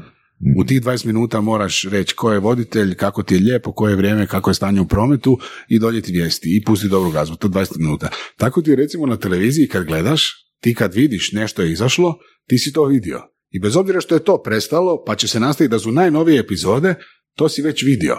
Zato ti svi odrade cijelu sezonu, pa naprave break, kao stave na hlađenje i onda opet krenu još jedanput to emitirati i onda ljudi kažu, a, ponovno počinje. Mm-hmm. Ova sezona, znači ti si nastavio sezonu, pa ne, sad se izgubio, neko otišao na Netflix, neko otišao na HBO, neko iskoristio nove medije, neke druge stvari. To su dono druge, mislim, ali to nije niko mogao predvidjeti, to su stvari koje sam evo ja naučio kao profesionalac, to mi je bilo jako zanimljivo. Neko bi drugi rekao, pa ok, sad šta ti je gledanost? Znaš, gledanost je super važan, relativan pojam. To je ono najgore stvar, super važan, a u stvari relativan pojam. Jer će neko reći da, recimo, ja uvijek kažem, A strana Hrvatske radiotelevizije, svi o tome pričaju kao to je to, svi živi gledaju ovo, ono, i onda najgledanija ikad je bila posvećena Oliveru i po tim istraživanjima ispada da je to bila ono greška neka, ono, ja sam mislio da ste sigurni da ti postoci odgovaraju. Znači, onda se kaže, pa dobro, možda ipak nije. Tako da, to je standard, znaš, to je standard koji moraš imati. Mm-hmm. Jer na koji način oglašivač da zna da je to nešto dobro, da je prepoznato, na koji način da čovjek koji radi to, to su, eto, to je neki standard koji su uspjeli dogovoriti. Ima li projekata, ako se ti sjećaš, ne moraš ih tu nužno imenovati, koji su imali veliku gledanost, a nije postojao interes sponzora? Ili obrnuto? Ono, reći samo da ili ne. Evo, to zanima, ne? Vjerujem da da, recimo, evo, ako se ne varam, onaj show što je izašao, jedan put je radio veliki show HRT, napravili su pilot i bilo je ono vrhunska produkcija, ozbiljno potrošen novac, ali reakcija publike bila čudnovato loša i nije jednostavno uspjela. nije riješilo. Recimo, ako ćemo se koristiti samo kao gledanošću, onda ispada da ta strana koja je znanstveno fantastična, koja sve uživa, nego će reći pa to je neopravdani trošak za takve brojke. Onda opet kažeš, a šta su brojke relativne? Znači, nekome je to bilo top. Ili, pravo ti kažem, sigurno postoje takvi projekti, možda kod nas, mi smo imali samo taj jedan primjer gdje je kao show trebao ići, onda su ga ukinuli, maltene. Evo, mi je bilo nešto, ako se ne varam, ja sam trebao raditi isto jedan show, 5 na 5 se zvao, htjeli su napraviti kao update, potrošili su ovo, ono, i za 2 tjedna je prestalo. Znači, jako je to tržište neugodno je, znaš, tako da neugodno je, moram ti reći, i onda dogode se takve stvari. S time da ja to govorim kao sudionik procesa, nego ne kao čovjek koji to znači, imaš ljudi u mom poslu koji su za to bogovi, producenti, ljudi koji su čarobnjaci iz drugog segmenta, koji ja premalo znam da bi sad komentirao, ali ovo što nešto što sam čuo način. Druga stvar koju sam te htio pitati je jesi li ikad zbog neke svoje kreativne rečenice ili, ne znam, kreativnog obrasca dobio po prstima. Ovi da po prstima i suspenziju i neplaćanje honorara. Ali se isplatilo. Bilo je dobra fora. Meni je bila top. Znači, ja sam dobio priliku da budem najmlađi komentator na drugom programu Hrvatskog radija, da radim tjedni komentar. Znači, sam snova. Ja volim, recimo, tu formu komentara ja stvarno volim, to mi je cool. I to sam dobio, nije niko htio. Znači, nisam imali nikoga, aj ti mali, evo možeš ti to. I meni je to bilo išlo u šuškalici nedjeljom ujutro i to mi je bilo top. I onda sam ja kao, znaš, ono, pratiš cijeli tjedan, zapisuješ si vijesti i onda ti slažeš kako ćeš to roknit. I ja sam onda kao u tom 6-7 minuta za cijeli tjedan, sve ono što, autocenzura, sve ono što sam ja htio izgovoriti, nisam mogao, pustio bi pjesmu da to izgovori stih ili ne znam šta. Ovo je bila neka fora, ovi su političari sjedili na nekom dogovoru, onda ja kažem, ono, eto, njih dvojica se naši slikali kao na kraju, ono, mala kavana treperjeli sunca i stolu kutu za dvoje, naš ovaj potpisuje Hernavi Sanaderu i te fore. I sve kao išlo, ljudi su dobro prihvatili i onda je došao taj trenutak otrežnjenja, di ja pustim svađu između bivšeg predsjednika i jednog aktivnog hrvatskog političara, predstavnika nacionalnih manjina. I ja kažem, ko će biti, kako sam ja folkloraš, i onda me to dotaklo, te etnopolitičari ovo, ono, ja kažem, ma sad će sigurno oni napokon naći zajednički jezik, postaće svi etno i onda će zajedno zaplesati.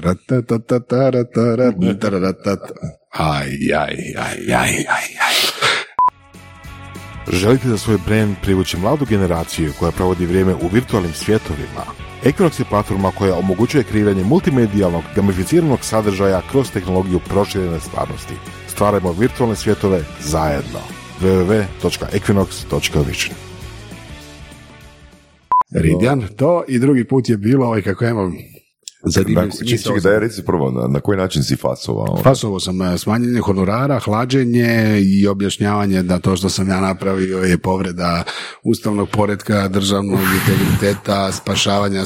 Meni je to bilo toliko smiješno, jer je to fakat bio dobar komentar. To je bilo na mjestu, ono to. Ali ok, dobro, naučiš nekad. I bilo još ovaj, kako ja imam problem, osim sa prezimenom, koje je izuzetno čudno, i s imenom imam problem, jer to je isto najčudnija verzija tog imena. I onda jako puno ljudi kao Franjo. I sad ja sam imao tu zanimljivu sreću nesreći da sam ja odrastao u vrijeme jednog jedinog Franja na ovim prostorima, najpoznatijeg Franje. I svi su ono Franjo i meni kao klinje je to bilo, a ja se zovem Frano, šta sad mene zezate s tim Franjo. I bila je ta neka interna zafrkancija i ja sam bio na terenu u Osijeku i kolega je bio u Zagrebu i sad dolazi kolega za koja čita vijest i ono kao preuzimanje kao na brzinu čet ovo ono i meni gori crveno, ja sam vani u Osijeku, ono što ja zamislim i ovi kao namjerno znaju da mi to smeta, krenuo Franjo, čujemo li se, a ja koji iz topa ispalim ono internu jednu foru, Franjo ti je na ajoj. Aha. Ajde onda objašni šta si htio reći. Znači, rekli su mi u Zagrebu da u roku 12 sekunde su svi došli direktno prošli šta sam ja to izgovorio.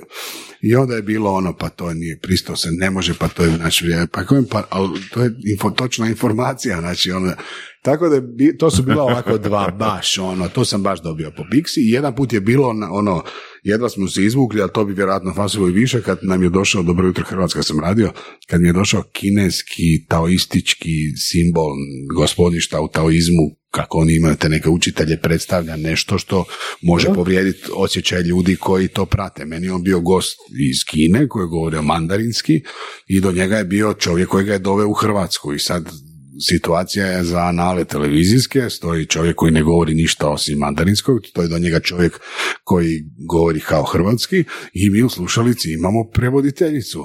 I ja pitam nešto gospodina, on je majstor feng shuja i ne znam nija čega, ja kao za upoznavanje da krenemo i čovjek krene, kako već to treba lijepo reći, i gospođa u slušalici krene, ja ovo ne razumijem i ode. Znači imamo live, dobro jutro ide live, to je jedna od rijetke emisija koja ide uživo svako jutro i tamo rade sjajni ljudi koji pune 3 sata programa i volio bi da ih puno više cijene, za tamo jako puno stvari nauči. Znači, žena ti ode i ti imaš razgovor s čovjekom koji govori mandarinski, koji ne razumije engleski i ja reagiram ko vorec, počinjem se nekontrolirano smijat. U tom trenutku u slušalicu ovi viču, ona je otišla, šta ćemo sad, Frano. Ja ono onako, šta radiš u toj situaciji? Ja kažem, hvala, imamo malih problema sa prijevodom, evo pitaću ja gospodina, kaj recite, molim vas, možete li vi objasniti kao zašto je tu gospodin, kao da nam vi to prevedete, a frajer mrtav vladan tako da kaže, a mi razgovaramo na spiritualnoj razini. I sad, i ovi gotovi, i čuješ u slušalicu, svi vare u ruježi. Ali prirodno se smiješ, jel znači to nije... I okej, nastavimo se smijat. Ja sad ja razmišljam, pa baš, a ja kao ono držim sve pod kontrolom, kolegica gotova, ona suzu lije, ja kao kular, ja kažem, pa eto viš, ono, to je zanimljivo razina, baš mi je žao, ja sam baš čovjeka htio pitao da nam kaže, mi smo tu svako jutro, pa je li ovaj naš studio po feng shuju? Kad će na to ovaj kineska je, feng shuju, ja kažem, feng shuju, i ovaj se digne i krene, i puhati nešto, i vježba čovjek, znači mi umiremo od smijeha, ko vorac, i onda nauči, znači ono, ja nisam ni promislio niti jednom trenutku hoće li neko u svom obrascu, u svom pristupu to shvatiti kao uvredu, kao ismijavanje tog čovjeka. Znači ja sam se cijelo vrijeme smijao situaciju u kojoj sam se ja našao uživo na televiziji. Da. I sve je kao još to prošlo, dok na kraju, kad su mi rekli moramo završiti i kolegica onako pravo kolegijalno se okrene do mene, i gotovo, znači smo zeli, hoćeš ti, kao da, jel mogu kao najaviti sljedeće. Znači, iza toga je gleda. Prigovor ljudi svih živi koji su dolazili na taj seminar. Prigovor od svjetske organizacije Feng Shuja. Ove ambasade. Znači, mi smo morali cijeli prilog. Mi smo morali da demanti staviti što se dogodilo, prozvat gospođu koja je otišla, napraviti, premontirati tu situaciju da se mi više ne smijemo. Ne morati govoriti ono klasično paušalno, kakvi neprofesionalci, smiju se, ovo ono. Ali to fali kod nas. Znači, to je bilo ono, a ne znam što bi ti rekao.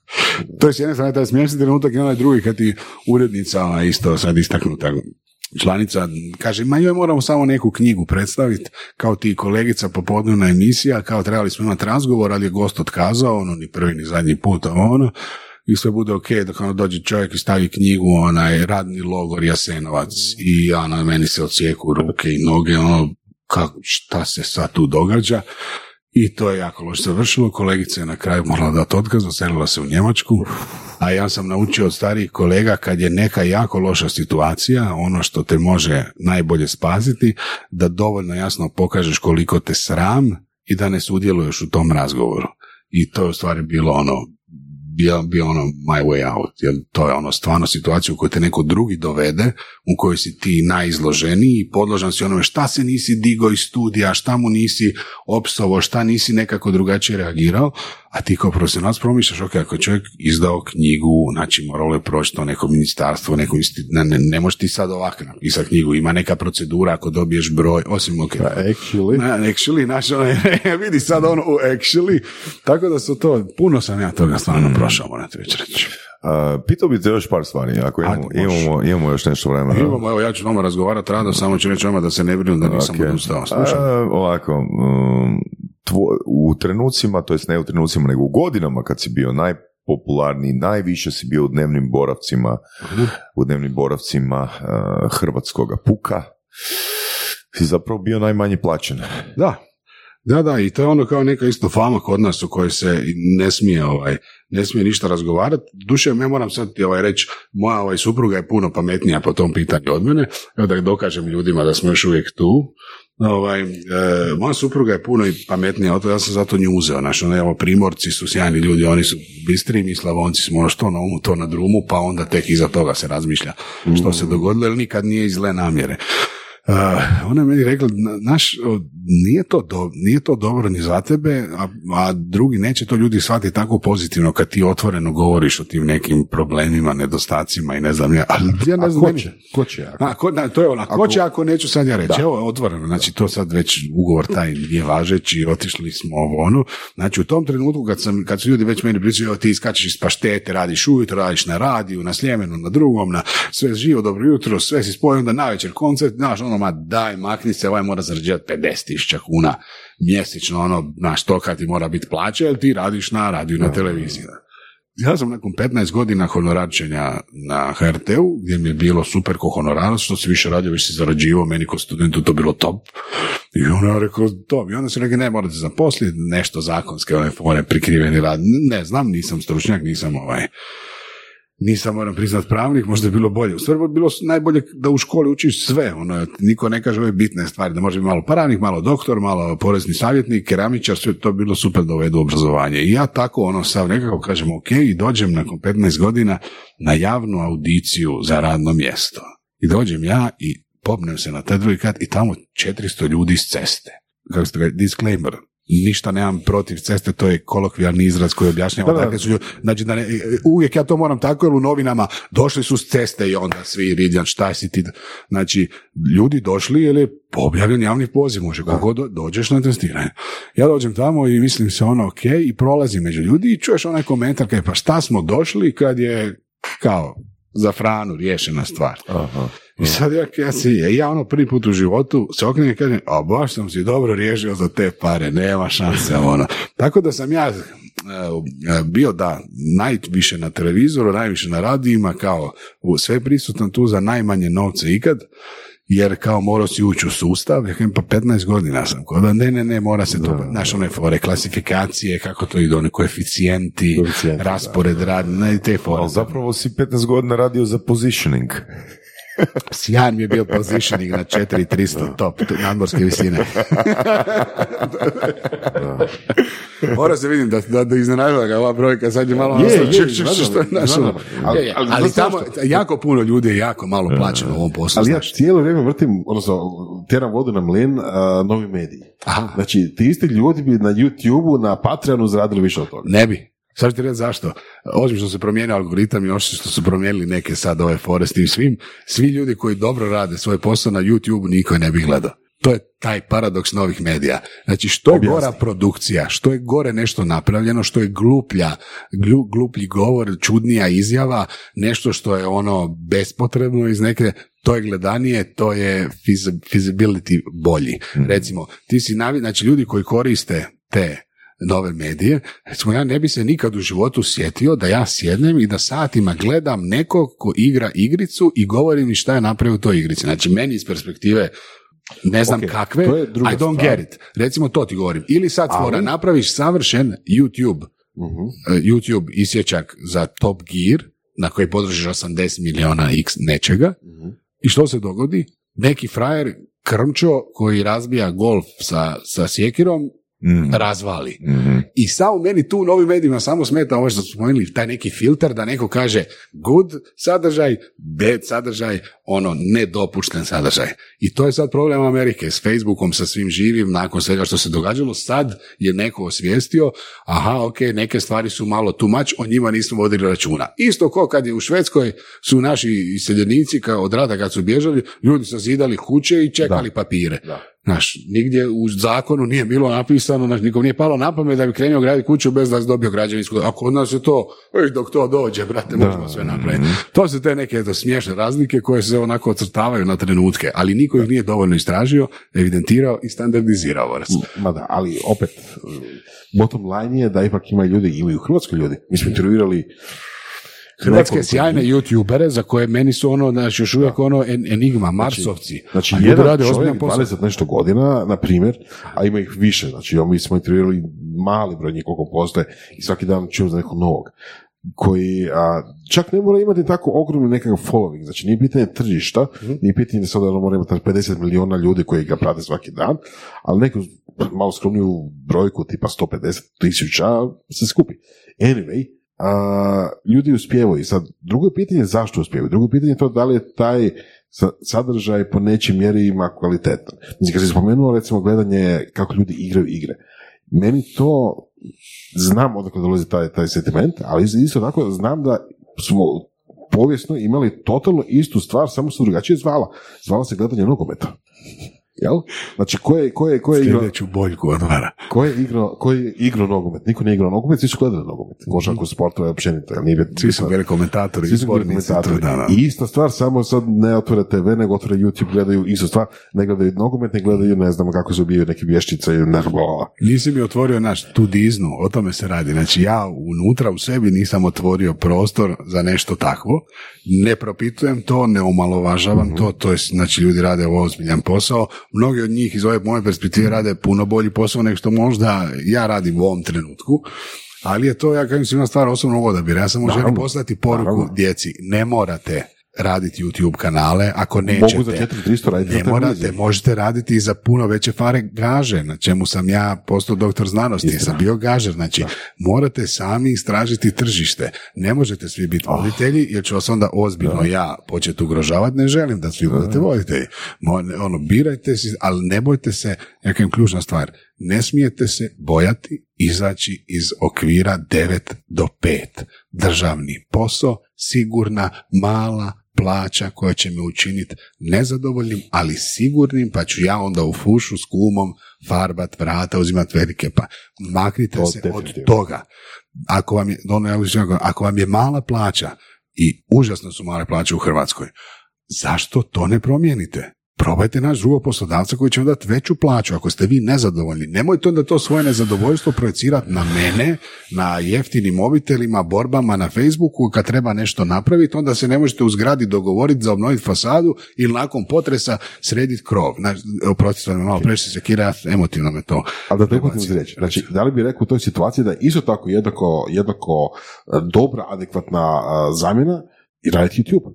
Za koga? Biti YouTuber. Znači, legitimna mogućnost. Apsolutno, znači ja bi bio vjerojatno najgori youtuber na kugli zemaljskoj, jer bi puno više vremena potrošio na tipa ovo produkcijske standarde koje sam naučio u ovom poslu, za razliku od nekog koji je pun entuzijazma, koji je mlad, koji bi svojim trudom i tim drugačijim pristupom sadržaju to iskoristio. Tako da ja kažem, nemojte raditi YouTube kanal, nemojte biti youtuberi, budite youtuberi. Vrlo važna razlika ovdje u sredini. Ne možete svi biti i ne morate svi biti uspješni youtuberi. Ne morate svi biti influenceri. Ja nisam znao prošta znači ta riječ do prije 2 godine. Sam i zato čovjek koji je bolestan od gripe, iskreno ti kažem, dok mi nije trebalo. Nešto je postalo viralno. Ok, to nije bilo u mom rječniku nikad u obrazu. Znaš, što je to? Znači, to su stvari. Učite, prihvatite, uzmite od toga najbolje. Znači, to je svačiji odabir. Ali nemojte sad dolaziti svi živi negdje i svi reći ja bi bio influencer, to je super posao, samo se naslikavaš, jedeš džabe, ovo ono. To je krajnost koja ne može funkcionirati. Ja znam ozbiljne kolegice koje na to da bi one živjele od toga troše toliku energiju da im se ja divim, ja ne bi nikad to mogao. Tako da. Samo niko ne zna taj drugi dio, se o tome kao ne priča, nije pristojno, znaš. Da. Sad kad ova kaže da, bila sam na Santoriniju i svi su ljuti na me što sam na Santoriniju, da, ljudi su me platili manje nego što smo dogovorili. Tamo sam bila sa 250 drugih ljudi, morala sam glumiti da sam sama. Imala, znaš, ti onako, žena radila neki posao. A sad percepcija ovoga, ja sam došla, nasmiješila s vašim proizvodom, uzela sam 100.000 kuna, i do toga treba doći. A točno taj dio. Percepcija je prokletstvo ovih zanimanja, tako da se ne brinite. Da se referiramo opet na onaj dio kad si rekao da si namjene zarađivao kad si bio najviše prisutan. Da. Ista stvar, percepcija. Percepcija, da. Ljudi će ti uvijek misliti da mi koji radimo ovaj posao imamo nenormalno velike plaće. I to ti isto, ja samo da povećam paralelu, ovo što si ti nećemo spominjati politiku, ali vrlo zanimljivo. Znači, ljudi kod nas, oni imaju ogromne plaće, ovo ono. Da ja kažem svima, ljudi, vi to gledate iz perspektive vaše potplaćenosti.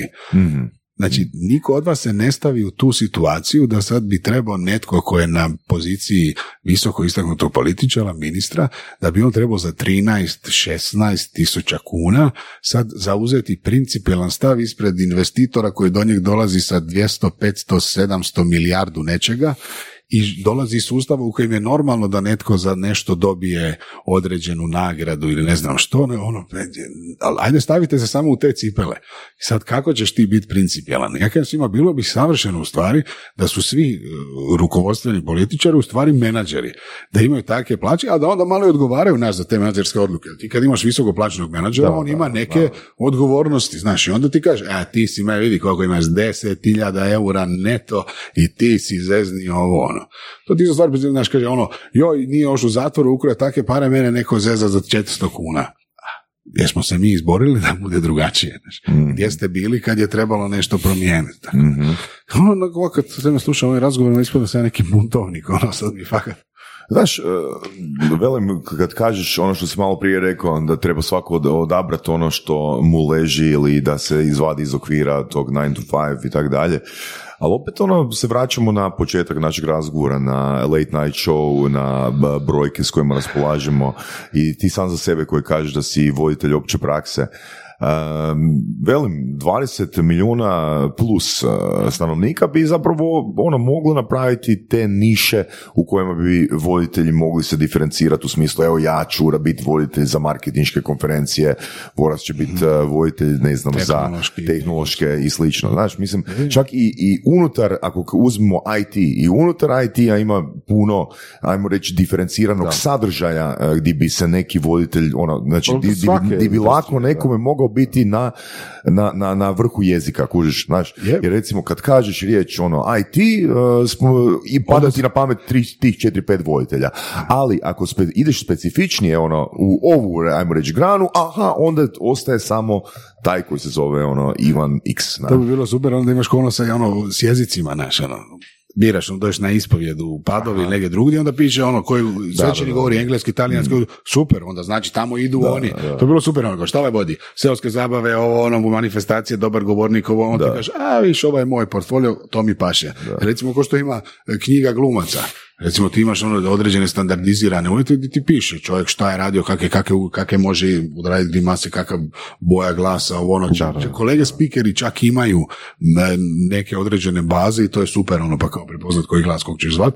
Tako da u stvari je to jedan još uvijek široki prostor na kojem ima, ja uvijek kažem, ima mjesta da se to tako rasporedi. Na 4 milijuna možda je malo, na 20 milijuna već je ok, i to je u stvari jedini mali žal kad se ja sjetim tih starijih kolega, kad njima kažem, ja kažem, pa ljudi, pa ono šta god se događalo u to doba, koliko je vama bilo drugačije, jer ti si gospon voditelj bio dobro veće Skopje, dobro dodavte, dobro veće Sarajevo, dobro... Znaš, taj pojam tržišta, ne nostalgije, ne ružnih političkih stvari, ne ono ekonomskih problema, nego taj pojam tržišta i mogućnosti velikog tržišta su ono neusporedive. Recimo Stefan Raab u Njemačkoj, koji je bio ono jedan kojeg smo nekad gledali još dok sam ja bio klinjo, Stefan Raab je čovjek koji je potpisao zadnju sezonu na 80 milijuna eura za godinu dana. Znači, sigurno... Zamiče, to je, ajmo reći, ko da neki top glumac u Hollywoodu snimi 3-4 filma, ne? Da, to je ta razina. Znači, godinu dana je čovjek dobio toliko. I u čem se tu samo radi? Znači, nije to sad on bio 80 milijuna bolji od svih drugih. Nevjerojatno je bio gori od, ne znam, polovice njih. Ali računica je bila sjajna s njih. Ali opet onda se vraćamo na osobni marketing, je osobni branding negdje. Znači, jer gledaj, ja tebe, nije bitno koliko ti koštaš meni. Nije bitno koliko ti meni koštaš, nego je pitanje samo koliko ćeš ti ljudi privući na konferenciju iz svojeg monopula svojih pratitelja. Koliko ljudi gleda Super Talent samo da čuje kaj će Frano izvaliti. Ja nikad, evo sad ću nikad se nisam sjetio na taj način razmišljati. Dok mi nije 2 ili 3 klijenata rekao, kaže, molim vas, odmah se vidimo sljedeće godine, vi ste postali zaštitni znak. Sve više ljudi dolazi zbog vas, a ne zbog toga što će se na programu dogoditi. I to je ono neki rez, jer Ja sam odrastao u sustavu kad ti hvalio sve što znaš i što možeš, onda je to bilo neko hvalisanje i to je bilo nešto bed. U odgovornoj mjeri je to bilo, to je ružno, to se ne radi.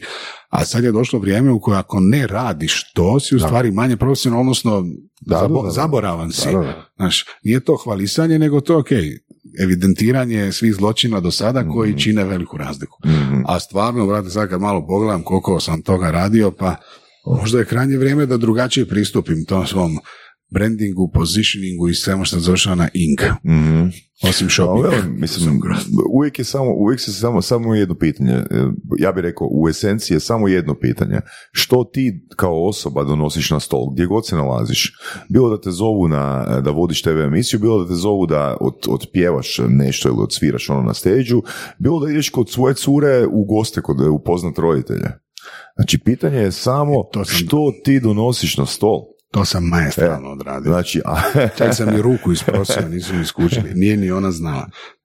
Ja tu volim quotat Bad Boya, znaš, koji je rekao, ti si u sekundi upoznavanja, znači ti si reprezentacija cijelog svog života. A opet mi tu sad imamo neke druge kriterije, tu se već počeli su se formirati, odnosno već su formirani neki standardi. Znači ako imamo influencera kojeg prati do 10.000 ljudi, njegova cijena je ovakva. Ako imamo influencera koji ima do 50.000 i tako dalje, da ne nabrajam. Ali opet je pitanje, koliko od tih svojih 1.000 ili 10.000 pratitelja ti možeš konvertirati, koji će ti dati pare za Patreon, koji će ti platiti lektire, ili koji će možda gledati Super Talent i neće ugasiti, neće prebaciti na drugi program dok su poruke sponzora. Da, nova dimenzija. Sad sam je otvorio novu dimenziju, još veće muke na ovom hard disku. Jer pazi, još jedna stvar koja tu meni pada na pamet, s obzirom da smo pričali i o radiju. Fantastičan primjer, mislim da će biti povijesni primjer ljudskog ponašanja, ljudskih, ljudskih intriga, kak si rekao malo prije. Ako pitamo ko voli čitati crnu kroniku ili čuti negativne vijesti, niko to ne voli. Ali to je razlika između našeg svjesnog responsa i nesvjesnog responsa. Sad, Howard Stern je tu fantastičan primjer. Znači... To je vrh. Eto, znači, niko normalan, educiran, dovoljno pristojan, lijepo odgojen, ne može naći ništa dobro u nastupu Howarda Sterna. Znači, ne može nikako opravdanje pronaći za takav pristup tome poslu, ali opet cijela kugla zemaljska, svi znamo za Howarda Sterna, bili ovoliko nakon nje velik ili bili ove seksualne orientacije, ne znam nijem čega. Znači, legendarna situacija vezana uz Howard Sterna, znači čovjeka kojeg su vjerojatno svi htjeli ubiti, maknuti ovo ono ili napravio nešto novo. To isto koga te hoće neko ubiti, odnosno svi odbiju Nikolu Teslu kad dođe u Zagreb, jer kreten, šta će nam električna struja i rasvjeta u cijelom gradu. Što bad mistake. Znači, tamo u Americi je neko rekao, let him speak, daj da vidimo šta taj čovjek može dodati. I rješenje situacije kad on nagovara gospođu koja je netom nazvala i općinjena je s njim, da sjedne na zvučnik, smanji treble na minimum, pojača bas na maksimum i radi brrr, znači... Da. Jer to vrhunac nepristojnosti, nedopuštene stvari koje možda... A što on napravio? On je korisnici svojih usluga učinio najveću lagodu u tom trenutku koju je mogao napraviti. Znači, she's happy. Ako netko ne sjeća se, ako netko ne zna, ona je svršila na... Šta je radila? Ja nisam gledao do kraja. Stvarno? Je bilo tehnički segment zanimljiv. Kako se sjetio da membrana ovoga može proizvesti dodirnu reakciju rada? Vjerojatno ima iskustva. A još... Da, a najfascinantnije od svega meni osobno u njegovoj priči, primjer koji mogu referirati na ovo čemu pričamo je istraživanje radiostanice. Oni su ga htjeli maknuti. I oni koji ga vole ga slušaju u prosjeku 26 minuta, a oni koji ga mrze ga slušaju 2 sata i 30 minuta. To je ta fora. Niko ne prebacuje. Znači, kako je najbolji voditelj, Boras? Najbolji je voditelj kojeg pola mrzi, pola voli. Zašto? Jer svi prate. Neko je rekao da njemu rekao da ga se treba čuti. Ali ja bi malo možda to promijenio. Vjerojatnije je da je neko rekao ajmo vidjeti koliko možemo zaraditi na njemu. u Americi sigurno to broj jedan. Da. Jer meni se znalo da govori kad bi radio recimo program za neke strance, pogotovo Amerikance, dođeš, ne znam, ono, u Lisinskom dođe njih 1300 i svi govore samo engleski. I kako otvaraš program? Govoriš samo na hrvatskom. I ono, šta se sad naš događa, ovo ono. Da, i ono što ja bih ono, is there anybody here who does not understand Croatian? Ženo, 1300 ljuga, oh boy, it's gonna be a long night. I gotovo, znači, iza toga.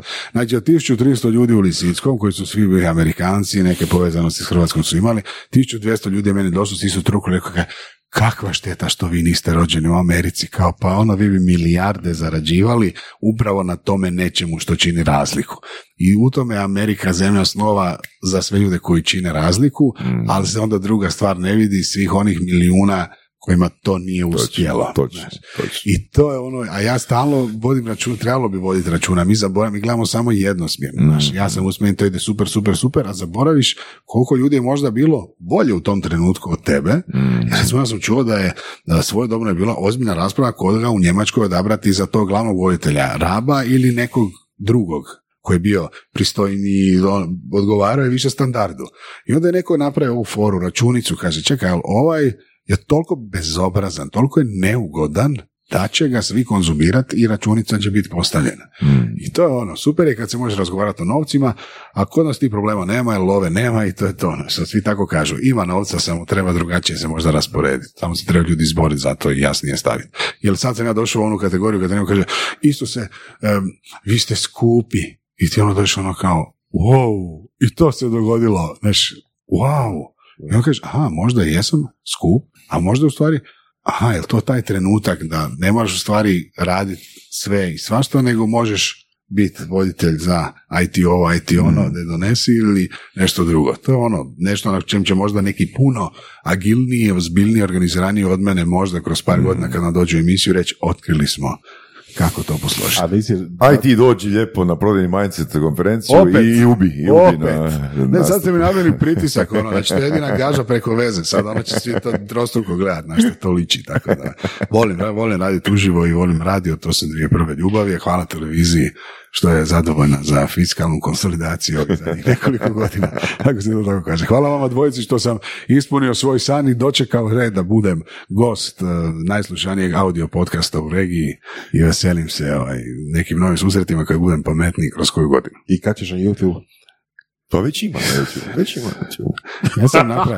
Ja sam napravio kao kanal, napravio sam Facebook profil, napravio sam Instagram profil, da mi neko ne uzme mi prezime.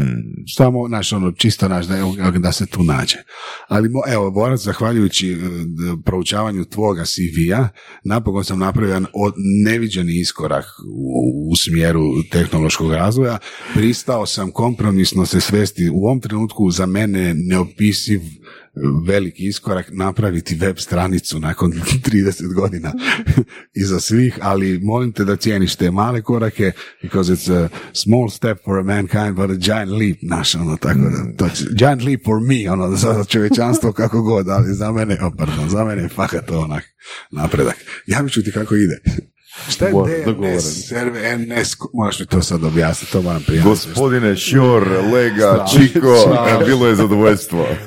Bilo je zadovoljstvo s vama, hvala vam, žao mi je što ne možemo ostati duže, već me zovu novi klijenti, ja to najviše volim, tako da nemojte mi zamjeriti. Idemo riješiti za naš ručak, tako da ćemo jesti neki drugi put. Svima vama koji ćete uistinski do kraja poslušati ovaj podcast, ako imate bilo kakvih dodatnih pitanja, zadržite ih za sebe da ne nađemo u neke dodatne probleme. Ali šalim se, smijete se, naravno javite ako mogu kako pomoć, tu sam. I to je to. Hvala. Suza u oku, nastanak. Jesme. Slušali ste podcast Surove strasti, broj 1 audio podcast u regiji. Ako vam se sviđa, lajkajte. Ako se slažete sa gostom, komentirajte, ili ako se ne slažete, komentirajte, lajkajte i nadasve šerajte, tako da i drugi ljudi mogu saznati za Surove strasti. Čujemo se i do slušanja.